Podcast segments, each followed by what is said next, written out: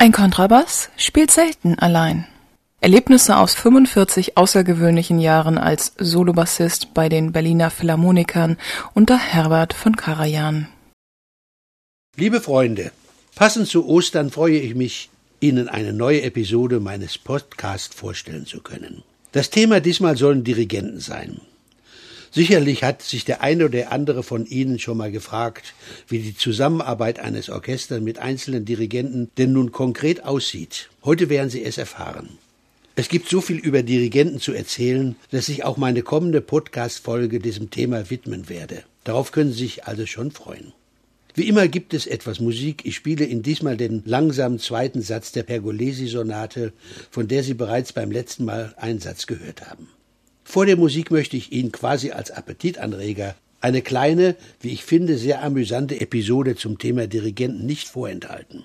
Eine Anmerkung noch zum Schluss. In den letzten Monaten habe ich wiederum viele schöne und interessante E-Mails und Kommentare von Ihnen erhalten, wofür ich mich sehr herzlich bedanken möchte. Ich lese alle und freue mich über jeden einzelnen. Viel Spaß beim Hören wünscht Ihnen wie immer Ihr Friedrich Witt. Begebenheit im Filmstudio am Ende der Karajan-Ära. Karajan schon ziemlich gebrechlich.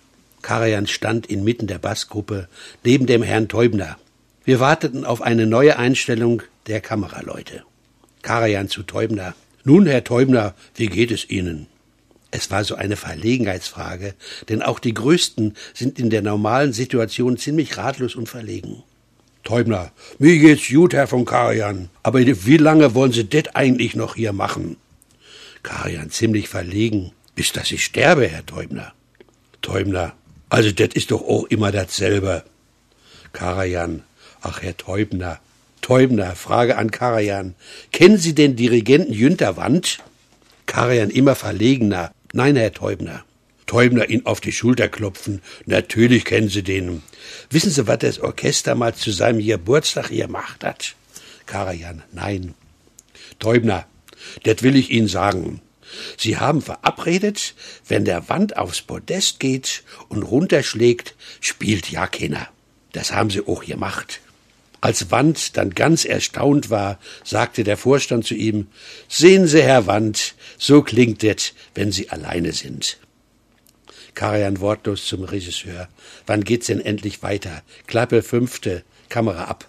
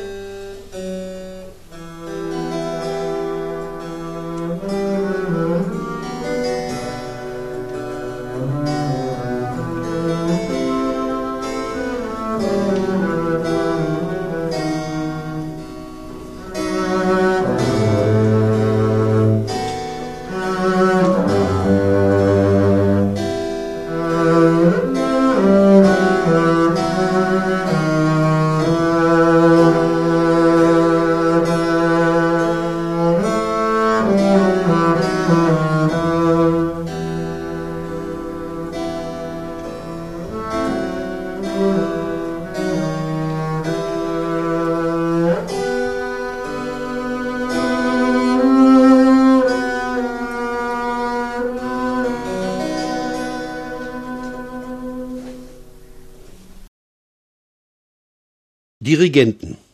Eine der schwierigsten Antworten ergibt sich immer aus der mir so oft gestellten Frage nach dem Sinn eines Dirigenten. Auch bei mir rief diese Frage immer recht zwiespältige Gefühle hervor. Zunächst muss ich einmal feststellen, dass meine Antworten auf diese Frage nie ganz eindeutig und klar sein konnten. Ich bitte auch jetzt schon um Entschuldigung, dass meine Ausführungen zu diesem Thema sich naturgemäß widersprechen können. Der Dirigent, so wie er heute von der Masse der Konzertbesucher gefeiert wird, oder aber auch nicht, ist eine teils faszinierende oder auch eine sehr fragwürdige Erscheinung seit dem Ende des 19. Jahrhunderts. Vielleicht ist es nur eine zufällige Tatsache, dass je mehr Könige und Fürsten abtreten mussten, die Dirigenten sich einer immer größeren Gefolgschaft von bedingungslosen Verehrern, aber vor allen Dingen Verehrerinnen sicher sein konnten. Der Dirigentenberuf muss einmal zunächst unglaublich gesund ein wahrer Quell der Freude und Beglückung für einen Angehörigen dieses Berufsstandes sein. Meistens werden Dirigenten sehr alt. Und vor allen Dingen eins haben sie gemeinsam. Sie treten nie in den Ruhestand oder merken, wann sie es tun müssten. Und es wird ihnen auch von niemand die Frage dieser Entscheidung nahegelegt. Im Gegenteil, nichts ist verehrungswürdiger als ein alter Meister des Taktstockes, der zudem auch schon gebrechlich ist und sich den Menschen zuliebe immer wieder unter Aufbietung aller seiner schwachen Kräfte auf Podium schleppt und dort angekommen die Gefühle anderer Konzertbesucher anrührt. Durch seine langsam schleppenden Tempi strahlt er Weisheit und Ruhe aus und nähert sich dadurch dem Übersinnlichen. Da werden Dirigenten, die in all ihren Berufsjahren mittelmäßige Kapellmeister waren, wenn sie dann das Glück haben, sehr alt zu werden, wie zum Beispiel Günter Wand im hohen Alter, zu angebeteten Halbgöttern. Mit diesem hier beschriebenen Bild nähere ich mich der problematischen Frage nach der Wahrheit über die Dirigentenberuf. Es wird leicht vergessen, dass der Dirigent in erster Linie Musiker ist und wie jeder der vor ihm sitzenden Musiker zunächst ein Instrument erlernt hat, meistens Klavier, und durch langes Studium und durch Beschäftigung mit der Musik sich sein tiefes Wissen erworben hat. So wie bei jedem Instrumentalisten sind auch die Noten und Partituren ja nur das Gerüst für den Inhalt der Musik, für das, was der Komponist durch diese aufgeschriebenen Noten aussagen wollte. Zwar lässt sich durch die Notationen die Höhe der Töne und der Rhythmus ganz präzise ausdrücken. Und auch die Tatsache, dass der Komponist die Musik genau in ein zwar abstraktes, aber genau ablesbares Notensystem aufschreiben kann, stellt ein Wunder des menschlichen Geistes dar. Aber schon beim Tempo, in dem diese Musik gespielt werden soll, beginnt die erste Problematik. Zwar kann auch der Komponist hervorragende, präzise Angaben machen, die ihm zur Verfügung stehenden Bezeichnungen sind für einen guten Musiker gut nachzuempfinden. Aber was für den einen Menschen allegro, also lebhaft heißt, kann für den anderen Menschen sehr viel schneller oder langsamer sein. Das Tempo ist entscheidend für den Ablauf und die auszudrückende Gemütsbewegung, die im jeweiligen Musikstück ausgedrückt werden soll.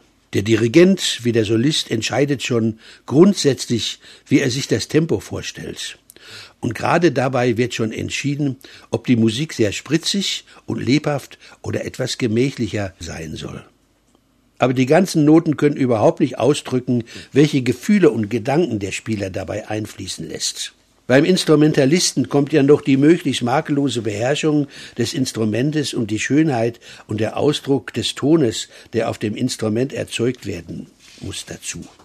In dem Sinne ist Dirigieren grundsätzlich unvergleichlich leichter als Spielen. Das Allerwichtigste bei einem Dirigenten ist die Ausstrahlung seiner Persönlichkeit auf die Musiker und auch auf die Zuhörer. Er muss auch nicht im Sinne des Komponisten, denn wer kann schon sagen, wie dieser sich seine Musik genau vorgestellt hat, alles richtig machen. Aber der Dirigent muss durch seine Bewegungen seine Gefühle und Vorstellungen auf die Musiker übertragen können. Aber vor allen Dingen muss er Charissima haben. Das ist etwas, was sich dem realen Denken und Beschreibungen weitgehend entzieht. Herbert von Karajan hatte alles. Er war ein Wunder an musikalischer Persönlichkeit. Wenn Karajan das Podium betrat, auch morgens in der Probe, war sofort eine Atmosphäre der Spannung und Erwartung bei den Musikern und Zuhörern da, die unvergleichlich mit anderen Dirigenten außer Furtwängler war. Er war allen anderen Dirigenten so unvorstellbar überlegen in seinen handwerklichen Können, in der Leistung seines Speichervermögens des Gehirns war er ein einmaliges Wunder. Nun zu Dirigenten im Allgemeinen. Dirigenten herrschen auch noch heute in einem Zeitalter, in dem die Diktatur eines Einzelnen geächtet ist. Wir Barockfürsten selbst in einem Orchester wie das Berliner Philharmonische, in dem lauter Künstler sich zu Musikmachen gefunden und ausgewählt haben, übt der Dirigent zunächst auf jeden Fall in künstlerischen Fragen für die Zeit seiner ihm zugemessenen Oberhoheit über das Orchester die absolute Diktatur aus. Die Frage nach seiner Qualität darf nicht gestellt werden. Er selbst stellt sie sich nie, sonst wäre er gar nicht von vornherein geeignet, diesen Beruf zu ergreifen. Also ein Sendungsbewusstsein ist bei der Wahl dieses künstlerischen Werdegangs absolut erforderlich. Ich selbst habe einmal diesen unbedingten Gehorsam der Orchestermusiker oder zumindest eines Vorstandes des Orchesters zu spüren bekommen, indem ich einmal einen damals jungen und unerfahrenen Dirigenten, der die Bassgruppe kritisierte, dass sie an einer bestimmten Stelle zu schnell spielen würden, die Frage gestellt, ob es nicht auch sein könnte, dass er plötzlich langsamer würde. Darauf bekam ich gleich einen blauen Brief, der vielleicht heute noch in meinen Personalakten aufzufinden ist. Der Dirigent, später gereift, hat er noch oft bei uns dirigiert. Und bei jeder ersten Probe schaute er zu mir herüber und fragte mit fragendem Blick, ob ich auch mit ihm zufrieden wäre. Er war ein Engländer und humorvoll veranlagt. Ich hatte ihm auch stets ein wohlwollendes Zeichen meiner vollsten Zufriedenheit gegeben. Es war Sir Colin Davis. Wir waren sozusagen fast freundschaftlich verbunden. Dirigenten dirigieren scheinbar unbegrenzt, gern zu jeder Zeit und an jedem Ort, bis dass sie eines Tages tot umfallen. Vor allen Dingen haben sie fast alle eins gemeinsam, die totale Unterschätzung des künstlerischen Vermögens der vor ihm sitzenden Musiker. Karajan hat immer wieder behauptet, wir könnten nicht bis drei zählen, wären unfähig, auch nur ein paar Takte im gleichen Tempo zu spielen. Er hat sogar ein paar Mal die Probe aufs Exempel gemacht und ging, während wir weiterspielten, vom Podium in den Saal. Zu seiner eigenen Verwunderung schwanken dann auch verzwickte rhythmische Stellen nicht mehr im Tempo. Trotzdem kam er nie auf die Idee, dass er selbst der Urheber dieser Temposchwankung hätte sein können. Karajan behauptet auch immer, dass wir die einfachsten Sachen nicht beherrschen würden, wie die Hausfrauen, die keine Spiegeleier braten können. Also Dirigenten sind äußerst misstrauisch gegenüber dem Können der Musiker. Sicher sind sie auch gelegentlich davon enttäuscht worden, jedoch selten bei uns. Dieses Misstrauen führt auch dann meist zu den zeitlich überdehnten Generalproben am gleichen Tag des abendlichen Konzertes, auch nach ausgedehnten vorhergehenden Proben. Die Dirigenten können es dann scheinbar immer noch überhaupt nicht fassen, dass die Musiker es am Abend schaffen würden, gut zu spielen. Viele Dirigenten reisen ja mit ein paar Paradestücken durch die Welt, vom Orchester zu Orchester. Da wissen sie es ja ganz genau, dass sie diese wenigen Musikstücke einigermaßen beherrschen. Auch können sie gar nicht begreifen, dass für die Musiker die Konzertaufführung ein schöpferischer Akt sein könnte, für den man lieber ausgeruht sein müsste. Jede Aufführung war in der Regel am zweiten Abend besser und spannungsreicher, weil man morgens gar nicht schon einmal die ganze Musik durchgewirkt hatte, dafür lieber einen erholsamen Waldspaziergang gemacht hatte, um dann abends in freudiger Erregung zum Konzert zu fahren und mit voller Kraft und ausgeruhter Fantasie sich in die Musik zu stürzen. Aber von diesen Gedankengängen waren fast alle Dirigenten, die ich erlebt habe, weit entfernt. Mit einer Ausnahme von Hans Knappertsbusch, auf den ich noch zu sprechen komme. Es muss ein unglaublich erhabenes Gefühl sein, vor dem Orchester zu stehen, anzufangen und aufhören zu können, wann und wo man will. Allerdings muss ich einschränkend sagen, dass früher das Orchester bzw. die älteren Kollegen auf Spielunterbrechung durch den Dirigenten, die ihnen unmotiviert erschienen und den Spielfluss am ungeeigneter Stelle abrupt stoppen, dadurch reagierten, dass sie einfach leise zu einem alle befriedigenden Ende weiterspielten. Bei einer solchen Gelegenheit hat Karajan einmal in Anlehnung an den russischen Diktator Khrushchev seinen Schuh ausgezogen und aufs Pult gehauen. Das Orchester war aber von dieser Geste wenig beeindruckt und verhielt sich wie immer etwas leicht, rebellisch und undiszipliniert. Es gab da einen Geiger mit Namen Schöngard, Der rief laut bei der Gelegenheit, wenn das Orchester einfach weiterspielte, nachdem der Dirigent unmotiviert abgebrochen hatte, Hände abhacken.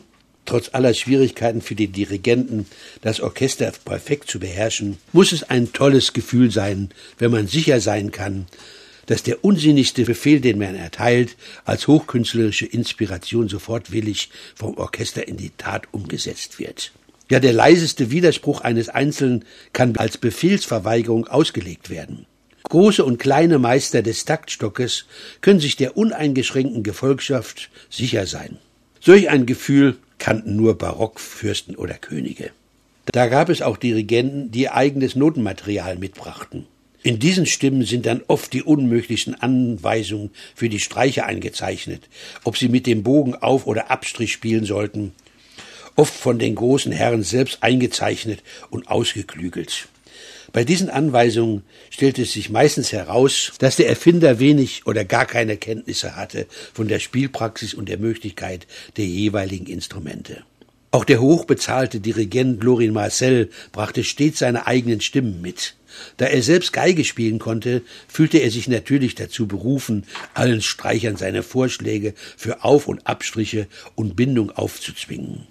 Auch in unseren Kontrabassstimmen waren solche Stricharten eingezeichnet, die auf dem großen Instrument gar nicht oder nur schwierig zu verwirklichen waren, ja dem Spieler fast lächerlich erscheinen mussten. Das erschwerte natürlich die ganze Probenarbeit.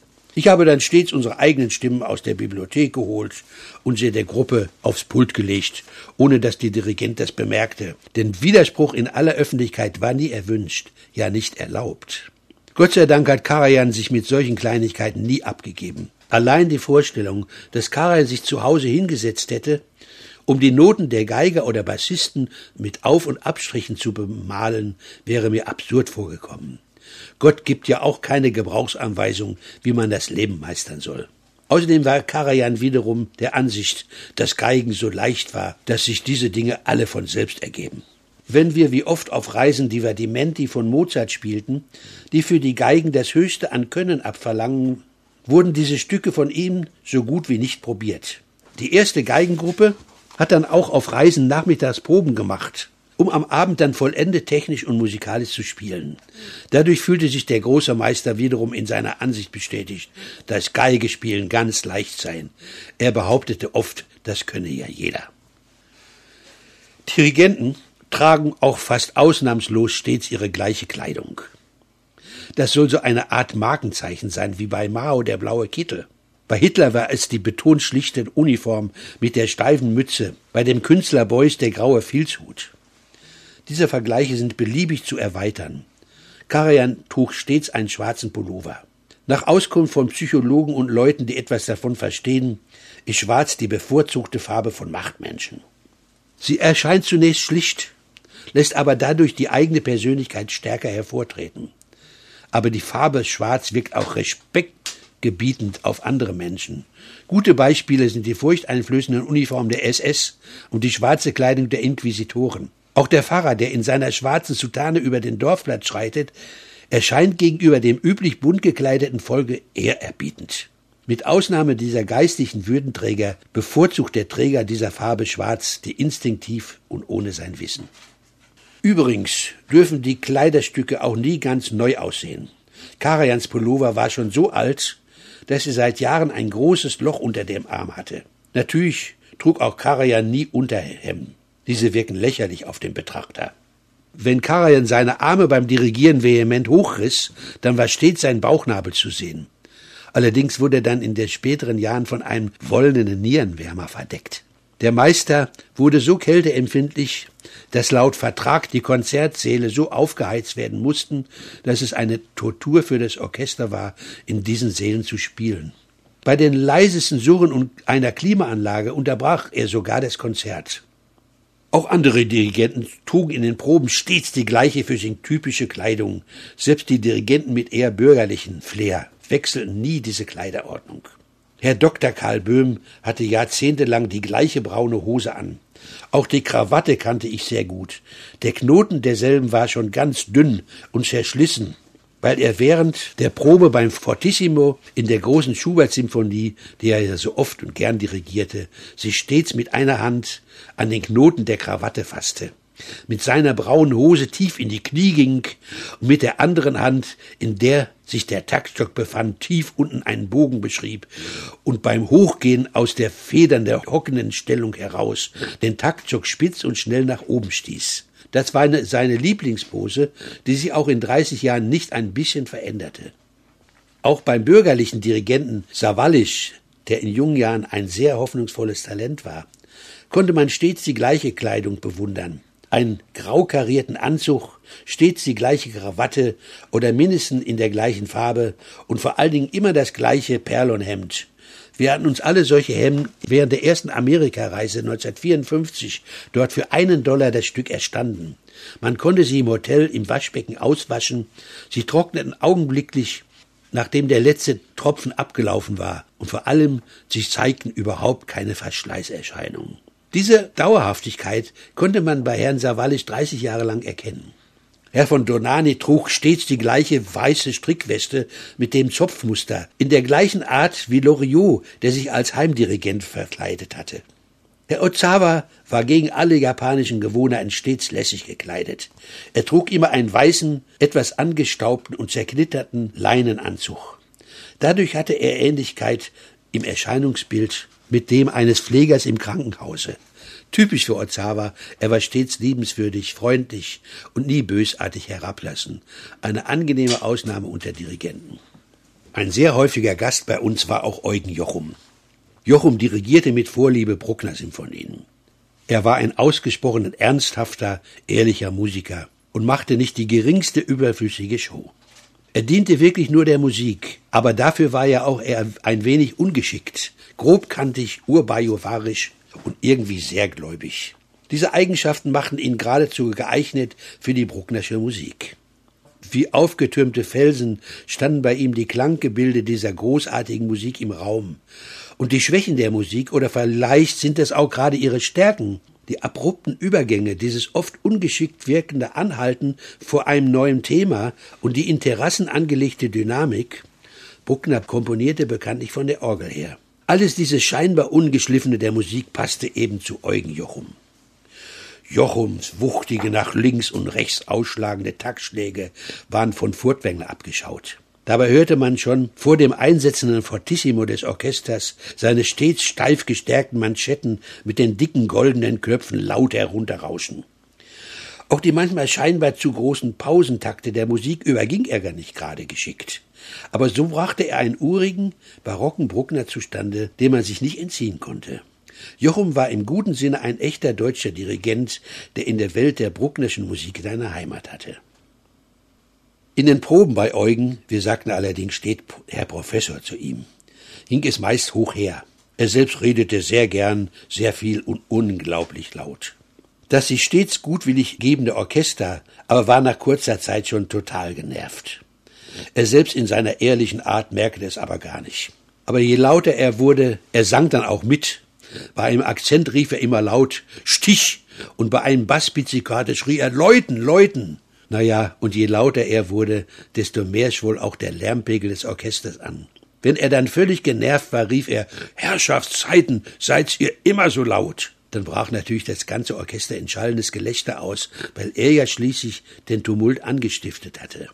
Auf dem Höhepunkt der Probenschlacht beschimpfte er uns stets alle als Kindsköpf. Eine markante Probe seiner ungeschickten, aber liebenswerten Ehrlichkeit gab er im Verein mit dem Klavierspieler Puchelt ab. Buchelt spielte das Klavierkonzert von Schumann und Jochen begleitete ihn mit dem Orchester in seiner nicht ganz wendigen Art und Weise. Buchelt spielte natürlich auswendig, aber irgendwann kriegte er nicht mehr die Kurve und landete in einer ähnlichen Stelle von vorher und da sich die Musik von Schumann zeitweilig im Kreise dreht, er verfolgt einen musikalischen Gedanken immer wiederholend, so dreht sich auch unser guter Puchelt musikalisch am Klavier im Kreise. Eugen in seiner grundehrlichen Ungeschicklichkeit konnte ihn mit dem Taktstock auch nicht aus dem Strudel ziehen.